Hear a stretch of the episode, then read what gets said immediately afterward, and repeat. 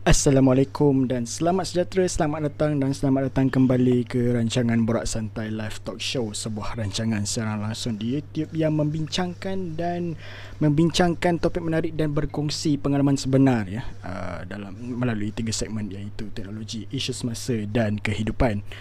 Pada anda yang baru terjumpa channel ini, uh, jangan lupa untuk subscribe. Okey, pada yang dah subscribe, jutaan terima kasih diucapkan pada anda atas sokongan anda menzahirkan pada kami lah. Dan pada yang mendengar di Spotify Podcast, Google Podcast dan Apple Podcast, jutaan terima kasih juga diucapkan kepada anda. Dan sama-sama kita dapat memanfaatkan apa yang dikongsikan uh, pada setiap Jumaat malam jam sembilan hingga ke sepuluh malam. Okey. Baik, apa khabar saudara Nazim? Ya, benda hmm. Titalian. Baik-baik saja, alhamdulillah. Ah. Ha, Daniel, apa khabar? Sihat ke? Apa? Tengok dekat I G baru lepas vacation. Ha, itulah tu. Main baru balik daripada vacation. Ah, lepas tu ah, petang ada hal sikit, ah, sertakan sertakan apa yang patut, kemudian terus live. Jadi memang terbaik, satu... terbaik saudara, terbaik. Ah, satu hari memang. So, malam kita nak borak pasal apa ni? Ha. Kita nak borak ah. pasal orang kata isu yang nampak tak nampak je. Kadang-kadang ada yang ada yang orang tahu, orang perasan, tapi orang tak tahu benda hmm. tu scam. Ha, betul lah. Betul tu. So, uh, Daniel, kita nak borak pasal apa lah ni? Ha, macam ha, itu. Ini kita nak membincangkan uh, satu topik eh, satu topik yang apa orang kata agak panas jugalah. Dan ianya melibatkan um, kewangan. Sekali hilang duit terus silap-silap ataupun uh, memain di, dipermainkan per, oleh seseorang perasaan tu, ha, memang menyakitkanlah, sakitnya tu di sini gitu. uh, jadi uh, scam, anda pernah dengar di scam? Uh, scam tu apa, scam di sana, scam di sini. Dan kita dalam segmen teknologi pada minggu ini uh, kita nak mengupas sikit apa itu scam, macam mana dia boleh berjadi, okay? Dan apakah jenis-jenisnya dan apakah tindakan yang kita boleh buat uh, dalam uh, mengatasi ataupun mengelak ataupun menghindari masalah scam yang semakin lama semakin berleluasa Ha, dalam kalangan masyarakat kita, masyarakat kita, okey. Okey. Um, Jadi kalau kalau kita cakap pasal scam ni, uh, biasanya kita dengar orang macam apa nama tu? Uh, ada orang call kan, ada orang call cakap, okey, saya daripada uh, mahkamah rendah uh, sekian sekian sekian, uh, encik sekian sekian hmm. ada buat kesalahan, ditarik sekian sekian sekian ke. Uh, lepas tu ada diminta untuk uh, membuat apa bayaran, uh, bayaran certain amount lah. Hmm. Ke akaun yang akaun yang tertentu. So itu antara benda yang kita selalu dengar. Kita dengar Macau scam sebagai contoh kan. Kita dengar Macau scam, kita dengar apa tu, macam-macam jenis lagi scam. Lepas tu ada juga dekat YouTube yang kita tengok orang reveal macam mana dia orang ni scam apa semua. So kita tahu benda-benda macam tu illegal kan. So tapi at the same time kita ada juga kadang-kadang terlepas pandang. Ah, ha, kita hmm. terlepas pandang, kita rasa macam Uh, apa nama tu, orang orang kata yalah, kita zaman-zaman uh, pandemik macam sekarang ni, kita dah melalui kesempitan uh, apa nama tu kesempitan hidup. Jadi ada antara kita yang memerlukan wang uh, wang ringgit ataupun bantuan untuk dorang teruskan kelangsungan hidup. Jadinya disebabkan uh, tekanan yang ada, disebabkan oleh uh, apa tu situasi yang mereka berada, uh, itu menjadikan salah satu uh, orang kata faktor uh, diorang ni me- terkenalah menjadi mangsa, uh, menjadi mangsa kepada scam ni. uh, So sebagai contoh macam orang kata, paling mudahlah dulu, daripada dulu sampai sekarang, skim cepat kaya daripada dulu sampai sekarang memang ada. So dia orang kata hmm.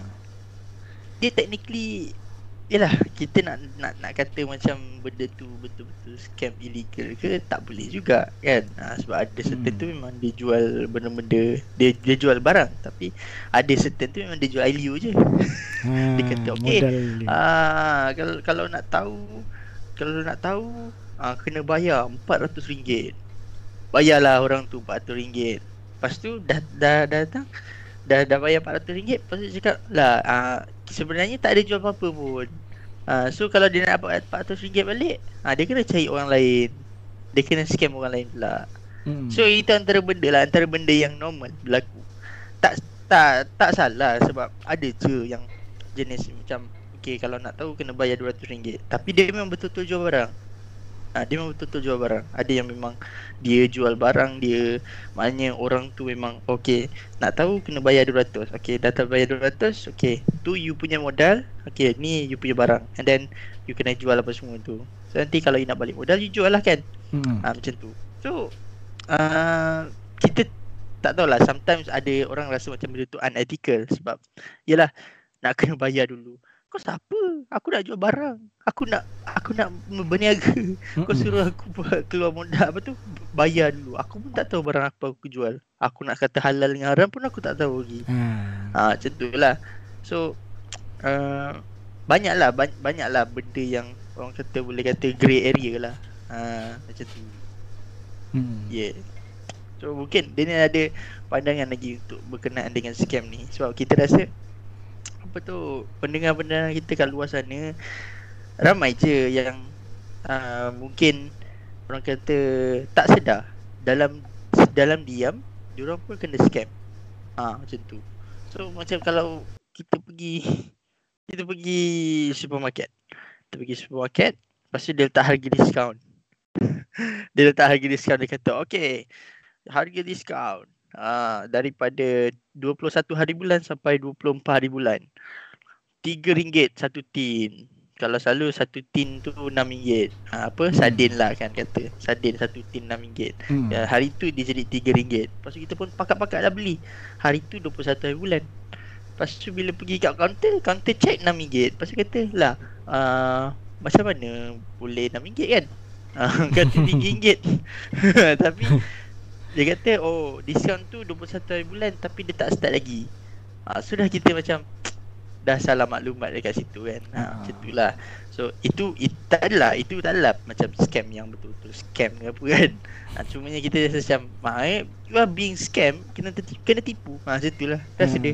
Ha, orang kata scam ni tipu, kena tipu. Macam tu je. Okay, so Daniel mungkin ada ha, sambungan lagi, kita boleh sambung lagi InsyaAllah. Um, yang pasal supermarket tu tadi tu memang itu bukan scam, tu salah sendiri itu. Ha, sebab yalah, ada orang ada orang kata oh, aku kena scam tu dengan ni, dengan supermarket kan. Ha, lepas tu kita dengar cerita dia, wah kesian kau kena scam. Lepas tu macam eh aduh gau kepala. Tapi memang masih dah tahun dua ribu dua puluh satu ni kan, masih ramai lagi yang apa orang kata tak cel, uh, macam tak celik lagi lah mengenai uh, dia orang ni memang mudah kena scam. Contoh, uh, macam contoh lah, okay, contoh jual barang. Jual barang uh, okay, kita dalam te- uh, kita dalam uh, segmen teknologi, kita cakap berkaitan scam dalam teknologi kan. Kita beli, uh, nampak ada ads, ada ads yang keluar mengenai jualan laptop dengan harga yang tak munasabah langsung, yang tak logik. Okay, contoh lah, uh, satu laptop uh, jenama H P lah contohnya, H P Gaming kan. Okay, yang sepatutnya harga dia dalam uh, kalau second hand dalam tiga ribu ke empat ribu macam tu, dijual berapa? lima ratus je.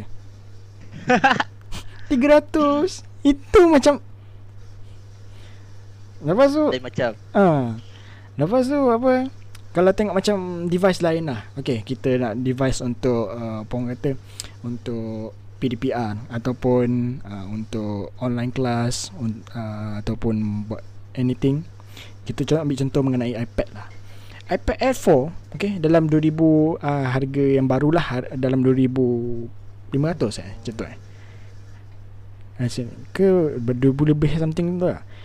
Kemudian um, dia tahu dia uh, kat, uh, dia apa orang kata iklankan uh, iPad Air baru original harga tujuh ratus saja. Hmm. Memang uh harga dia sangat murah. Kedai ni trusted, trusted uh. seller, ada S S M, kedai ni orang selalu beli, artis review. uh. Uh, Mana tak orang rasa macam, oh kedai ni betul ni, betul scam rupanya.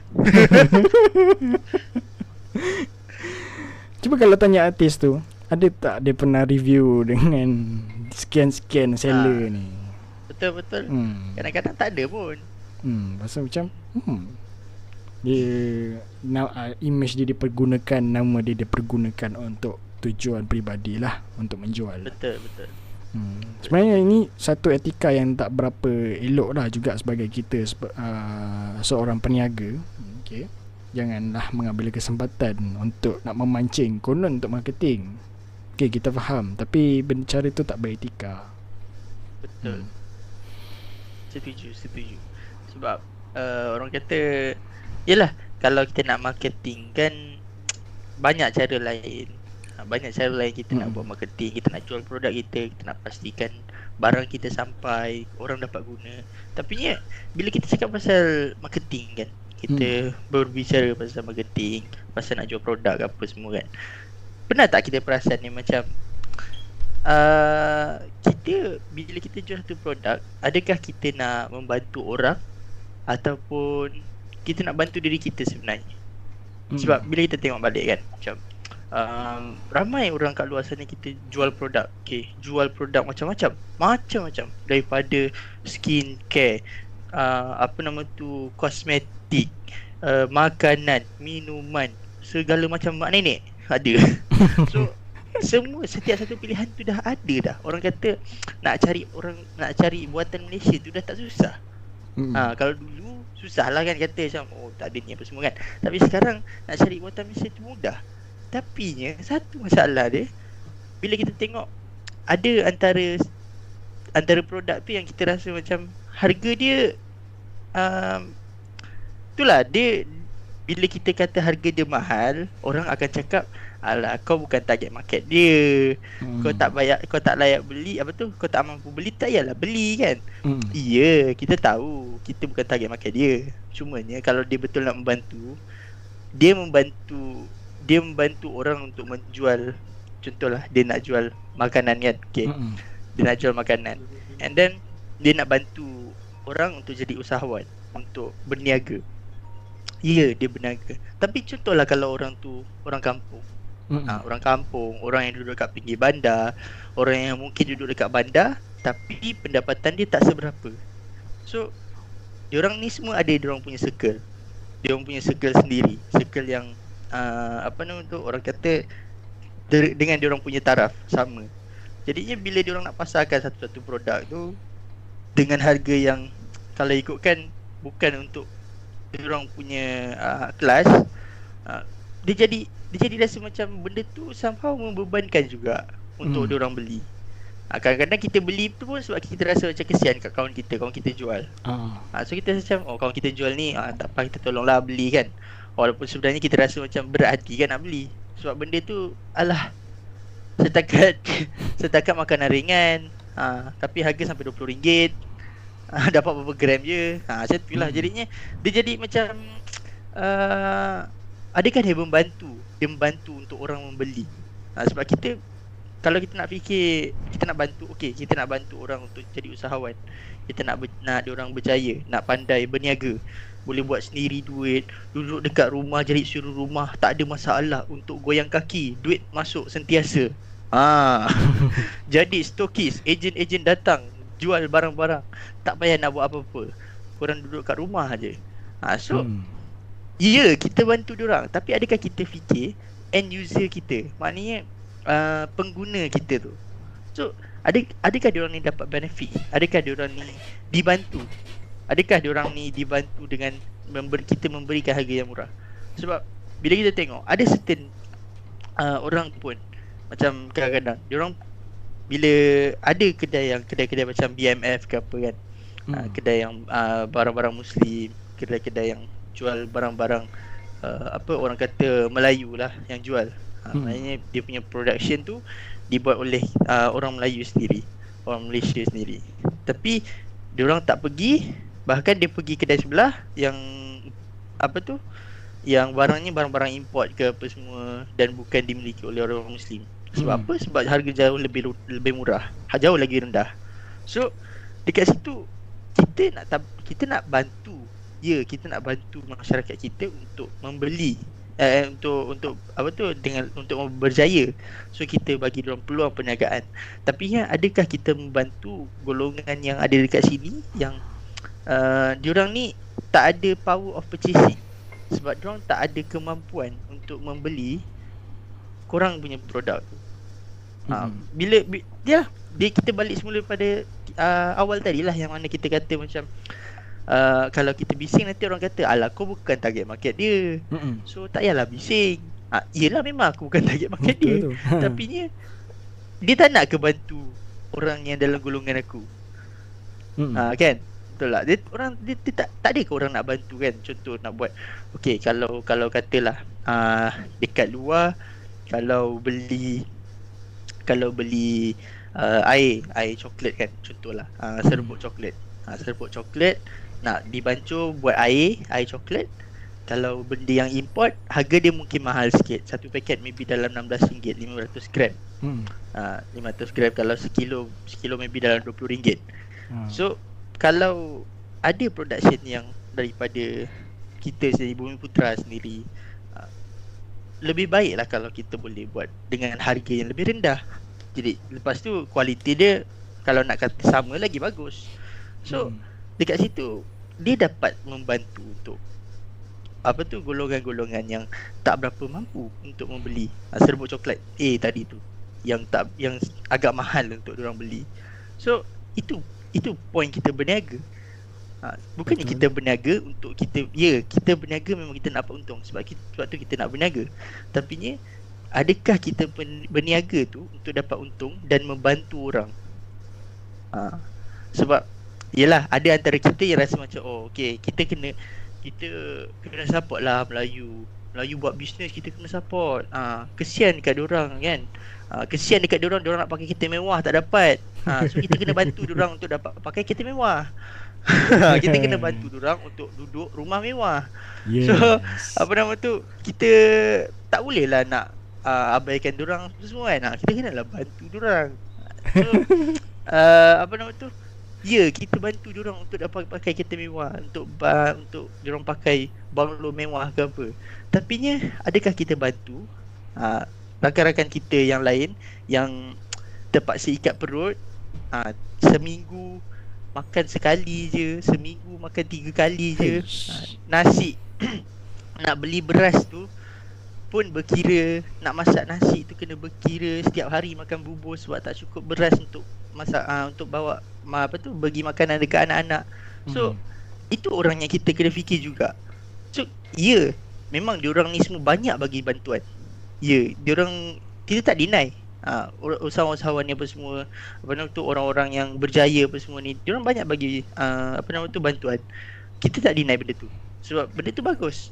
Cubanya bila kita bila diorang ni jual produk, tak nak ke diorang jual produk yang boleh membantu diorang ni.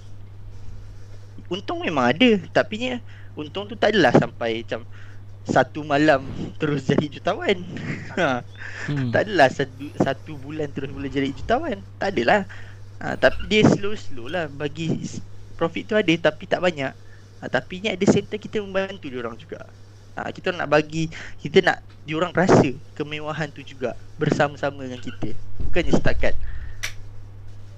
kita hmm. apa pakai kereta mewah, ha, apa dengan dengan bermegah-megah tunjuk duit berkepuk-kepuk, tapi hakikatnya yang beli tu bukan pengguna tapi yang beli tu sokis. Stokis agent. Ah, hmm. produk-produk kita tu yang yang membeli dia adalah stokis agent dan, dan sebagainya. So uh, adakah kita punya orang kata main goal tu tercapai untuk membantu? Ah, macam tu. Sebab kita kita rasa macam ya, kita bantu orang. Ah, kita bantu orang untuk jadi seorang usahawan, untuk berbisnes, untuk berjual beli, ah, untuk berniaga. Tapi adakah kita membantu orang lain Ha, untuk mampu membeli ha, barangan-barangan untuk sara hidup diorang? Sebab kita kena fikir juga Kalau kita rasa macam okay, kita fikir kita nak kaya, kita, kita punya target market hanyalah untuk T twenty, uh, untuk M forty. Tapi B forty macam mana?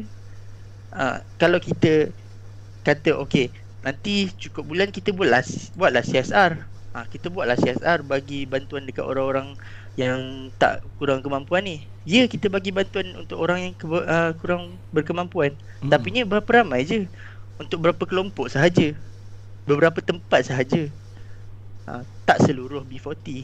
Bukannya kita memfokuskan kepada B forty semua boleh beli barang, uh, yang yang mana kita fokus tu okey, kita ber, kita berniaga, okey tak apa, kita nak bantu diorang ni semua untuk mampu membeli barang. uh, So kalau macam dah, kalau kita rasa macam sentiasa okey, siapa nak jadi usahawan, siapa nak jadi usahawan, siapa nak jadi usahawan. Dah kalau semua orang jadi usahawan, siapa yang nak beli barang kau? Hmm. Stokis, ejen. Ha. Macam tu lah. Jadinya ya, yeah, betul, benda tu make profit. Semua hmm. orang nak untung. Tak ada orang nak rugi. Tak ada business owner nak rugi. Tapi ni adakah kita membantu masyarakat? Ha, sebab apa tu, macam kalau dalam Islam sendiri kata sembilan per sepuluh daripada rezeki itu adalah datang daripada perniagaan.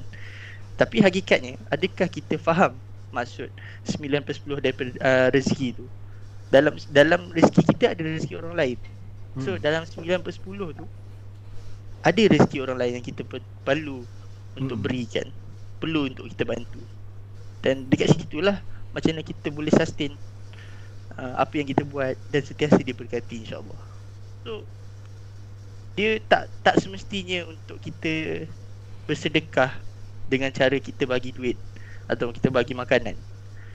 Boleh jadi dengan cara kita jual barang, kita jual produk, kita buka kedai, kita jual barang-barang uh, apa nama tu, barang-barang harian, uh, apa tu, barang-barang ruji untuk orang-orang yang ada dekat setempat.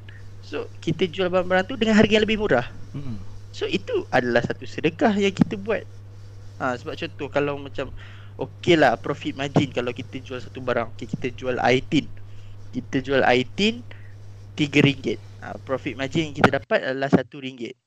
Sebab kos untuk satu itin tu dua ringgit kan. ha, Okey, tapi ni kita nak bantu ha, orang-orang dekat sebelah, dekat, dekat dengan kawasan kita. So kalau kita jual dengan harga yang lebih murah, ha, tak ada masalah. So kita macam, kita bagilah harga yang lebih murah untuk diorang mampu mampu beli. Tapi memang ada certain barang yang kata kalau kita beli, okay, diorang dah ada floor price. Maknanya kita tak boleh letak lagi murah daripada tu. Kalau nak letak, kita tak boleh letak lah. Ha, senang cerita, floor price sekian-sekian. So tanggungjawab kita sebagai ha, seorang usahawan yang macam orang kata business owner yang besar-besar ni, ha, untuk letak floor price tu kalau boleh membantu membantu orang lain. Ha, kita kita tak hamak pun untuk makan apa-apa benda yang korang jual, yang viral ke apa semua tu, tak ada masalah. Korang nak jual-jual, tak ada masalah. Tapi ni fikirkan orang yang lain yang tak mampu untuk beli. Kalau rasa macam okey, satu snack, satu paket dalam dua puluh ringgit, dua puluh ringgit boleh beli ayam, dua puluh ringgit boleh beli ayam. Ha, nak beli beras pun cukup. Kalau nak beli dal- dalam dua puluh ringgit, dua puluh ringgit boleh beli telur, ikan, boleh beli kicap. Tapi taklah nak beli kicap, kicap, telur, ayam, ikan tu sekali dengan dua puluh ringgit memang tak cukup lah.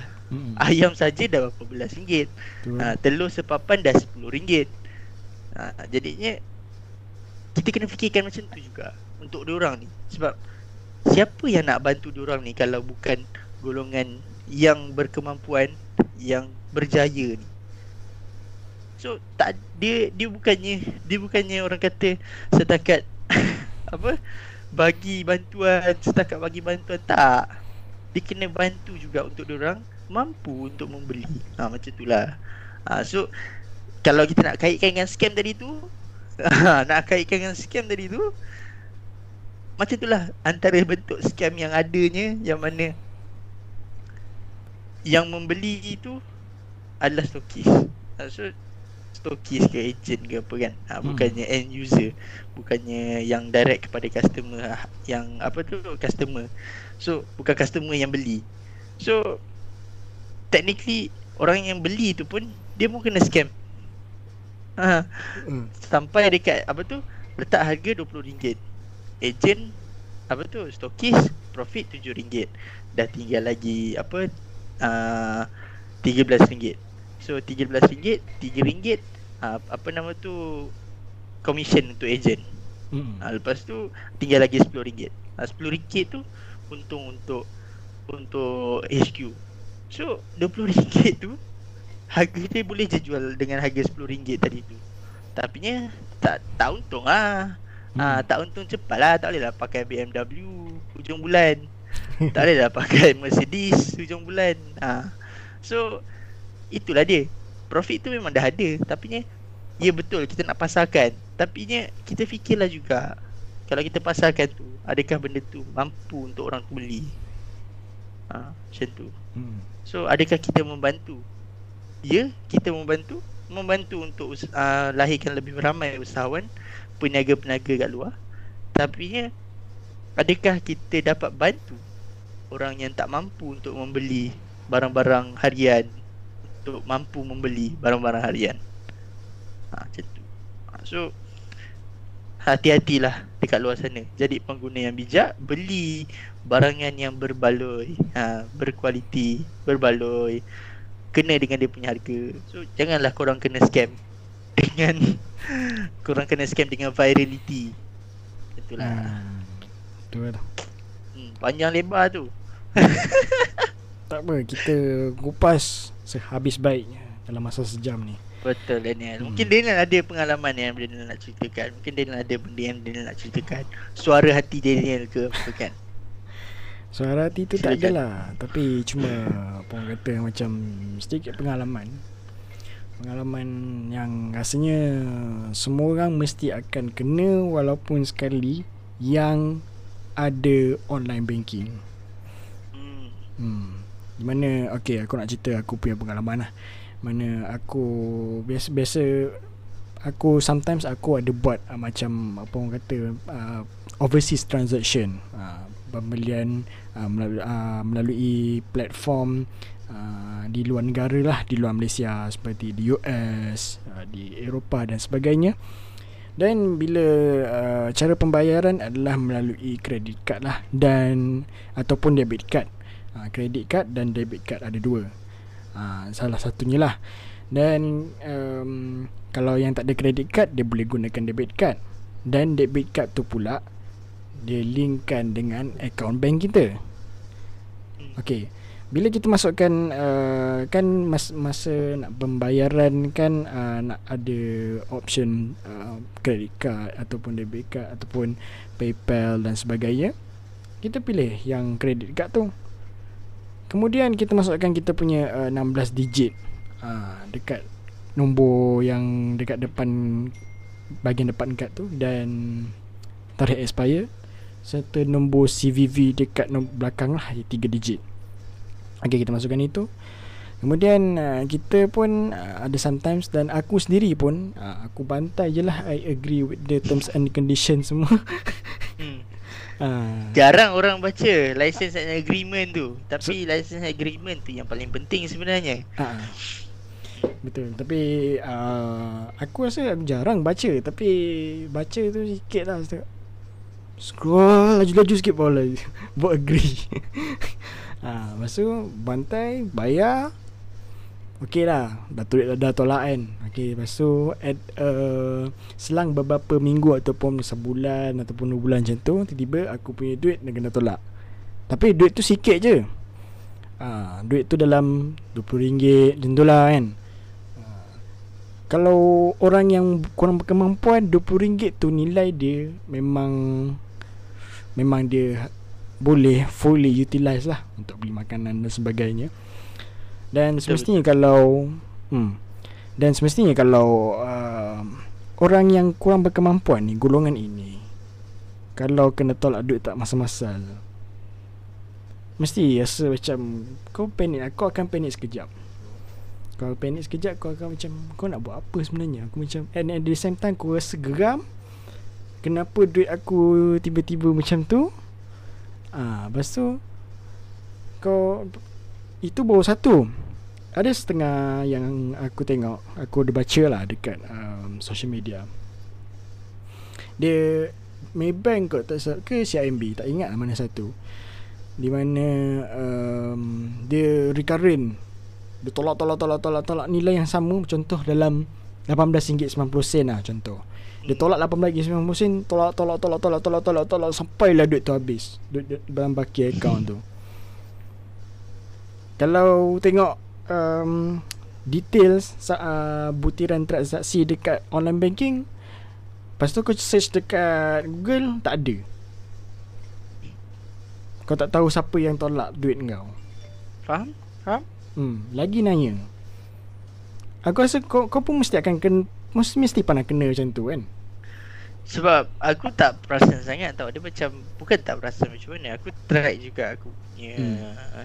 expense, apa tu, uh, expenses every every day kan. Macam hmm. every month Every month kita akan tengok balik expenses kita bulanan berapa, apa semua kan. Sebab kita nak pastikan kita punya budget berapa cukup, dan orang kata uh, saving tak kacau, emergency hmm. money ada dan sebagainya. So uh, kita tengok juga expenses tu. Cumanya tu lah, berdasarkan pengalaman aku, alhamdulillah tak ada lah. Oh sakit tak ada eh. Haa, macam tu lah.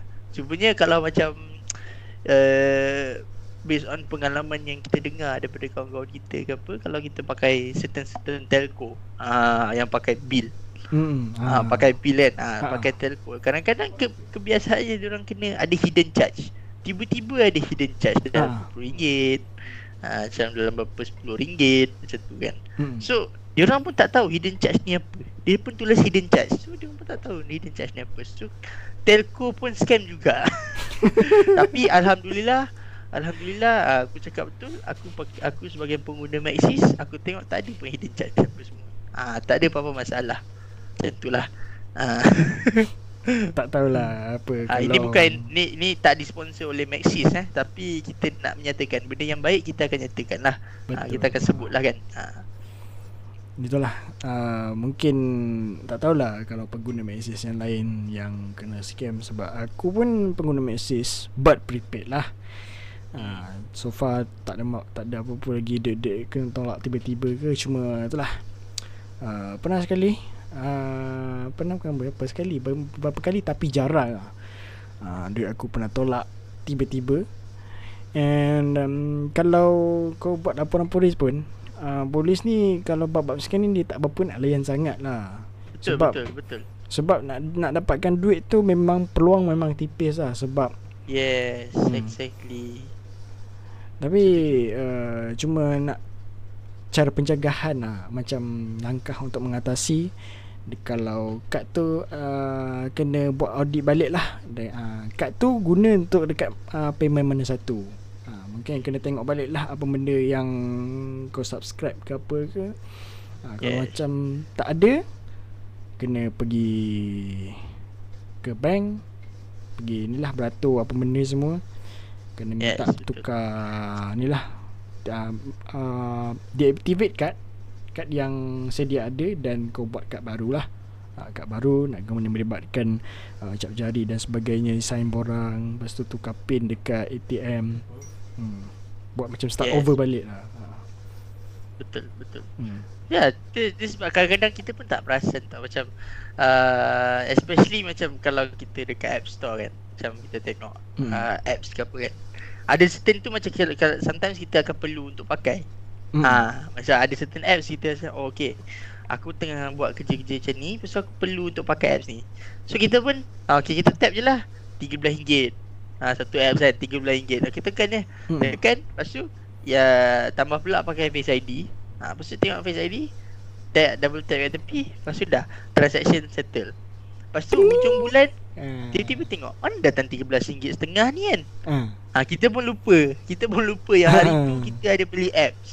ha, So sometimes kita pun kena ingat jugalah. hmm. ha, Sentiasa ingat dekat mana, apa yang kita buat kan, expenses kita macam mana. Sentiasa orang kata kalau nak track tu, yelah kita nak track hujung bulan tu, sebab kita nak pastikan supaya uh, apa nama tu, kita boleh budget untuk bulan depan macam mana dan sebagainya. Tapi ni setiap hari tu pun kalau boleh kita remind uh, kita punya diri, apa yang kita buat hari ni, berapa banyak kita spend hari ni. hmm. uh, Apa semua kan. uh, Bukan bukan setakat untuk orang kata, bukan kena kod, tapi untuk kita lebih selamat. Uh. Ha, untuk kita lebih selamat supaya tak adalah berlaku permasalahan macam-macam ni kan. Ha, scam ke apa, lepas tu salah sendiri, lepas tu kata ui aku kena scam tu dengan ni dengan telco ke apa kan. Ha.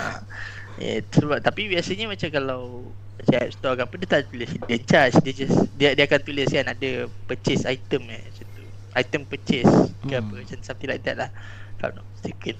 So macam tu lah. Mungkin uh, Daniel boleh boleh teruskan lagi uh, pengalaman Daniel kan kena scam. uh, Rasanya setakat tu je lah. Cuma uh, aku pernah baru ni juga baru ni juga pernah agak tolak duit tu, tapi aku tak ingat tak ingat sama ada aku tak ingat ataupun aku tak tahu mana dekat mana platform yang aku beli ke apa benda ke, aku expose aku punya dekat ni.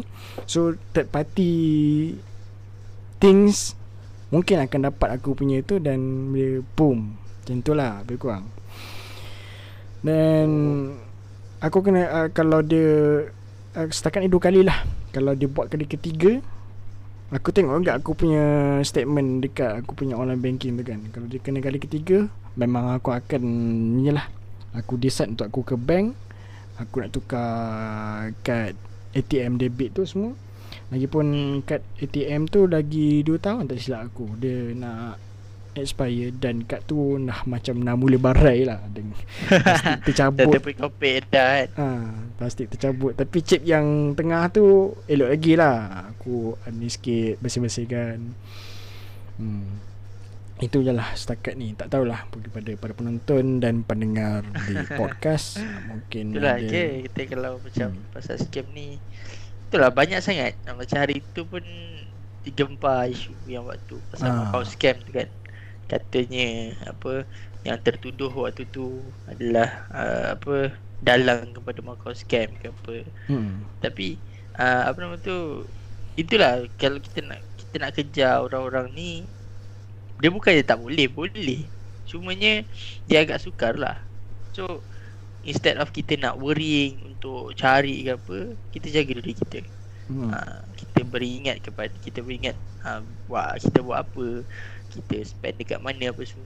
And then jangan juga kita lupa untuk ingatkan kita punya saudara mara, rakan-rakan apa semua kan. ha, hmm. Kalau buat ni ha, ingat-ingatlah sikit ha, macam mana nak guna teknologi apa semua. Kalau orang call ke apa kan, ha, janganlah kita terus macam oh semua. Ha, janganlah gitu kan.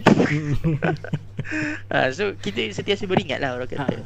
So uh, kalau nak pakai Uh, kalau kalau nak kata kad bank ni, itu antara benda yang susah lah. uh, Selain daripada tu macam kripto, macam sekarang ni makin banyak benda kan. So kripto pun orang scam juga, forex orang uh, orang kena scam.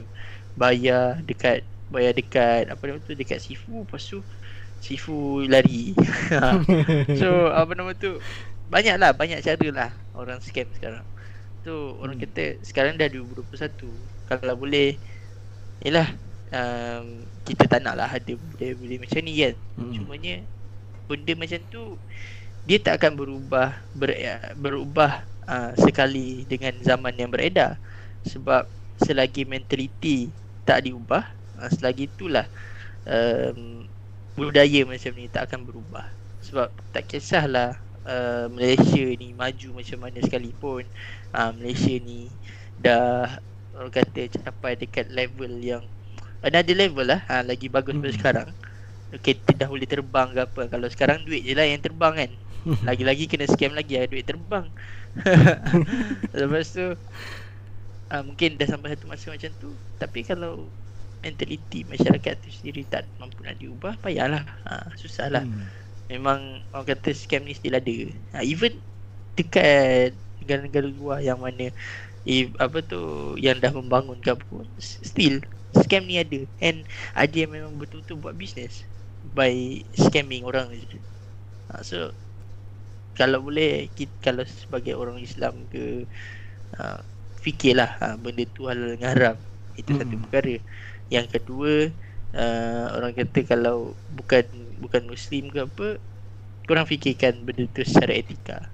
ha, adakah korang rasa macam benda tu uh, apa dibolehkan, uh, adakah benda tu beretika untuk korang buat, uh, macam tu. So kita fikir sebagai seorang manusia, uh, dengan ada rasa simpati, ada rasa empati terhadap orang lain apa semua kan. Hmm. So solution dia, uh, kalau daripada tadi kita cakap pasal scam kan, kita kata macam uh, orang yang bisnes besar-besar ke apa semua kan, lepas tu jual barang jual, jual barang mahal apa semua, lepas tu kata orang, oh ini bukan bukan target market aku lah. Lepas tu uh, orang kata dia punya solutionnya adalah untuk kita sentiasa bijak. Ah, hmm. Itu dia punya key. Kita kena sentiasa bijak. Maknanya kalau kita nak berbelanja, kita kena bijak. Bijak berbelanja. Kita pilih apa yang kita beli, apa yang kita perlu beli. Ha, kita fikir, okey, perlu tak kalau aku nak beli benda ni? Kalau perlu, yes, ha, beli. Kalau tak perlu, fikirkan dulu. Ha, nanti kalau waktu rasa macam dah ada duit lebih sikit, kalau nak beli, beli tak ada masalah. Ha, sebab kalau korang nak beli pun, itu duit korang. Bukan kita orang punya duit. So korang nak beli, korang belilah. Ha, cubanya kita nak bagi nasihat yang mana kita jadilah pengguna yang bijak.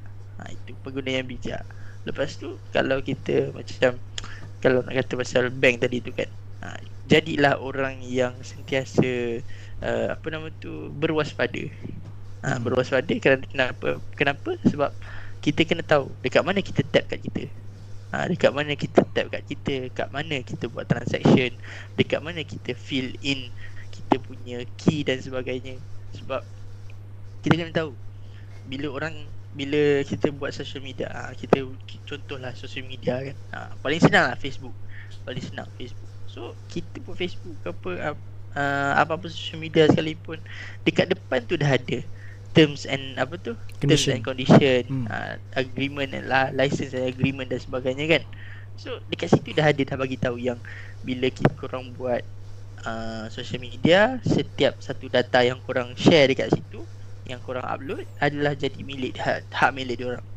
So kalau korang nak marah, diorang ni jual data peribadi korang, korang sendiri dah tekan I agree to that term and condition. Mm. Ha, so korang sendiri dah, dah buat benda tu. Maknanya korang sendiri dah bagi consent kepada social media ni sendiri untuk dapatkan korang punya data peribadi. So korang nak marah apa? Ha, dah korang sendiri yang agree. Ah, ha, korang sendiri yang agree. So sebab itulah macam aku kata pun, uh, terms and terms and agreement tu tolong baca. Bukan bukan apa, sebab kita sendiri tak tahu apa yang kita sign kadang-kadang. Mm-hmm. Ha, kita sendiri tak tahu apa yang kita agree. So kita kena tahulah, ha, at least dia dah. Sebab kalau kita nak kata macam, oh kita tak ada pun, kita tak perasan pun, kita tekan je terms, ha, apa tu, accept apa semua kan, then dia boleh kata okay, dia dah bagi amaran, dia dah bagi lah terms and condition, dia dah bagi tahu. So kita agree dengan benda tu, then siapa yang salah? Ha, jawab sendiri. Ha, so macam tu lah. So berwaspada, ha, yang kedua berwaspada. Maknanya kita sentiasa berwaspada dekat mana kita uh, dedahkan kita punya data peribadi dan sebagainya. Sebab benda-benda tu semua sangat sangat sangat sangat sensitif. Betul. Ha, lepas tu kalau setakat korang punya, kalau korang kata apa nama tu, uh, nama, nombor telefon dan sebagainya, benda tu semua mahal tau. Memang sangat mahal. Hmm. Data-data tu semua kalau orang yang jual memang mahal. Sebab uh, ada je market yang orang nak beli. Orang memang nak beli benda-benda macam tu. So itu datang daripada korang sendiri. uh, So berwaspada, sentiasa berwaspada. Hmm. uh, So uh, tadi tu, Uh, bijak dalam berbelanja, bijak dalam segala benda, uh, bijak mengatur langkah dan sebagainya. Yang kedua berwaspada, sentiasa take precaution. uh. And then yang ketiga, uh, solution dia adalah untuk kita sentiasa ingatkan orang lain, bukan kita je. uh, Maknanya kalau, kalau kita ingatkan orang lain, kita akan automatically ingatkan diri kita juga. So kita ingatkan kawan kita, okay, weh, kalau ni uh, apa nama tu, kalau boleh, kalau kau nak sign ke apa, apa-apa semua, korang baca dulu ke apa semua kan. Ha, hmm. So kita ingatkan dia orang, at the same time kita ingatkan diri kita juga. Ha, sebab kita tak tahu, ada antara kita macam, contoh kalau macam bila orang scam call ke apa kan, hmm. dia orang tiba-tiba, okay, diorang request uh, apa tu uh, apa uh, digit, kod-kod digit yang apa ada enam digit tu, enam belas. What we call that? Yang, A T- yang A T M tu eh. Ah, yang ni O T P, O T P. Oh, O T P. Ah, O T P, O T P ke ah. Kadang-kadang dia orang request O T P kan. Ah. So kita kita kena approve by giving dia orang uh, apa nama tu? Uh, by giving dia orang uh, the number. Uh, so kalau dia orang dapat the number, then dia boleh proceed with the transaction. So kadang-kadang dia orang ni call bila? Ma- tengah-tengah malam, kita tengah tidur. Kita tengah tidur, nyenyak ni tidur. Sedap hmm. tidur. Uh, mimpi dibuai, mimpi indah dekat dekat apa tu uh, taman-taman kan. So tiba-tiba ada phone call. Ah uh, bangun lah. Bangun phone call, tengok tak tahu nombor siapa call. Ah uh, jawab, angkat. Lepas tu cakap, "Okey, ah uh, cik, kalau kami ada ni, kami daripada bank ni, ni dekat cik ada masalah." Lepas tu ada nombor yang kita berikan kepada um, cik, uh, ada text message daripada kami untuk cik confirmkan. Uh, jadi boleh tak cik bacakan nombor tersebut? So orang tengah tidur bro. Orang tengah mamai. Hmm. Orang dah tak sedar-sedar. So, oh ya ke, okey. Sepau okay, sedar. Jap-jap. Ah uh, lepas tu baca-baca, okey, uh, enam lapan satu tujuh dua tiga. Ah, uh, okey, confirm balik semula eh, enam lapan satu tujuh dua tiga. Okey. Okey, cik, terima kasih. Nanti esok kita akan kontak balik semula untuk cek tahu. Esok pagi bank kosong. Akaun bank kosong esok. Lesap habis. Sem- semalam ada tiga puluh ribu, esok kosong. Ha. So, apa nama tu? Benda-benda macam tu lah, kita kena, kita kena sentiasa ingatkan orang lain juga. hmm. ha, Ada ada certain orang macam, aku tahulah, kau tak payah ingatkan aku, aku pro lah apa semua kan.